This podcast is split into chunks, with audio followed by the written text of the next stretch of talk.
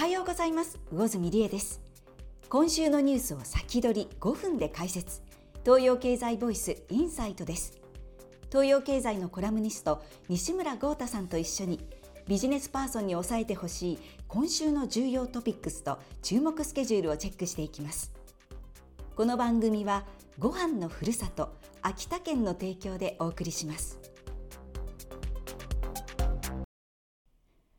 さて西村さん今週のトピックスは何でしょうか？はい。一つ目はメタ社1万1000人をリストラで。二つ目が今週日韓が3年ぶりの首脳会談へ。三つ目が80億人に達した世界人口の将来です。はい。ではまずメタ社1万1000人をリストラから見ていきます。アメリカのメタ社はフェイスブックを運営している会社ですよね。その通りです。メタ社は11月9日1万1000人以上を削減すると発表しました。これは全社員の8人に1人に当たります、はい、メタ社の社員数はこの3年ほどで2倍近くに増えていましたが急ブレーキがかかった格好なんですね。うん、なるほど。アメリカのテック企業はどこも高成長を続けていたんですがメタはなぜつまずいたんでしょうか？はい。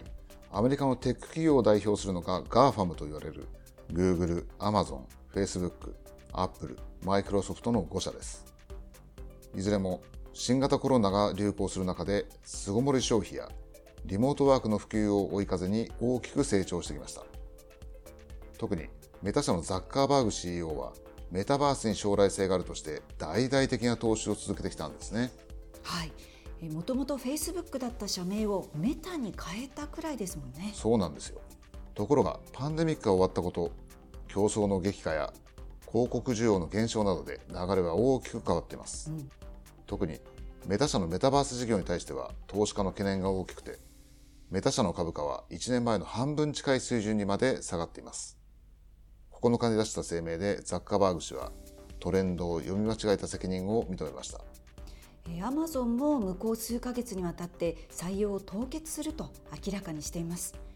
そして起業家のイーロン・マスク氏も買収したツイッターの社員を半分に削減しました。アメリカのテック企業は大きな転換点を迎えていると言えそうです。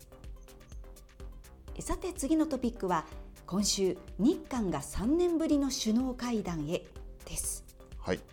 今年に入って北朝鮮はミサイルを発射し続けています。9月下旬から11月にかけての発射回数は合わせて10回を超えていてかつてない異様な頻度なんですよ。そうですよね、まあ、そんな中関係が冷え込んでいた日本と韓国が急速に接近してきたわけですね。はいその通りです。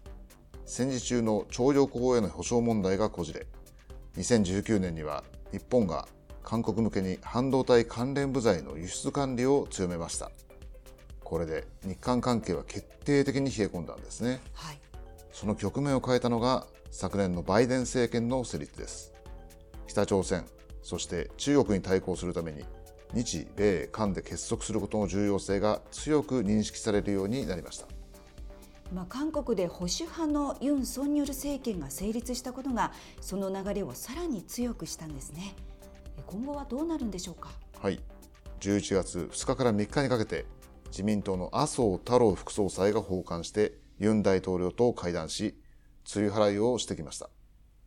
岸田首相は今週15日から16日にインドネシアで G20 サミットに出席します、はい、この G20 サミットでユン大統領との首脳会談が3年ぶりに行われる可能性があります。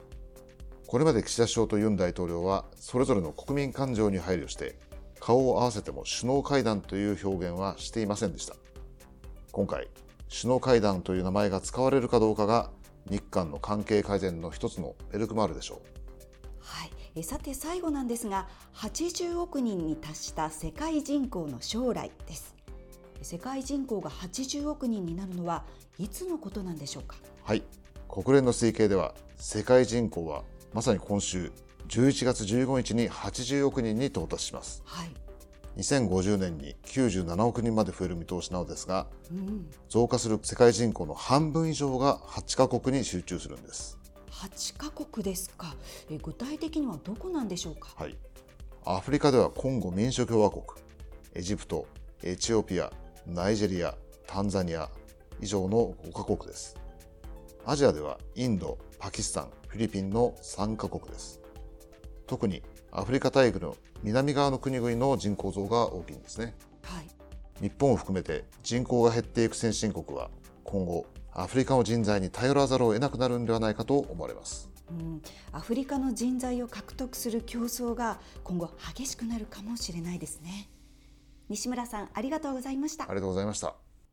CM の後は今週の注目スケジュールです。この番組はご飯のふるさと秋田県の提供でお送りしました。秋田小町から38年、米どころ秋田県が美味しさを追求して開発した新しいお米、咲き誇れがデビューしました。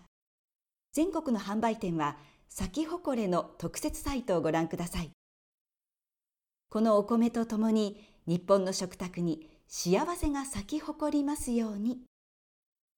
では、今週の注目スケジュールです。11月15日には、日本の7月から9月期の GDP 速報値が発表されます。15日から16日には、インドネシアのバリで G20 サミットが開かれます。17日には、イギリス政府が財政計画を発表します。もともと10月31日の予定でしたが、スナク新首相が延期しました。18日には日本の10月の全国消費者物価指数が発表されます。18日から19日にはタイのバンコクで APEC 首脳会議が開催されます。それでは皆さん、東洋経済ボイスインサイトでまた来週。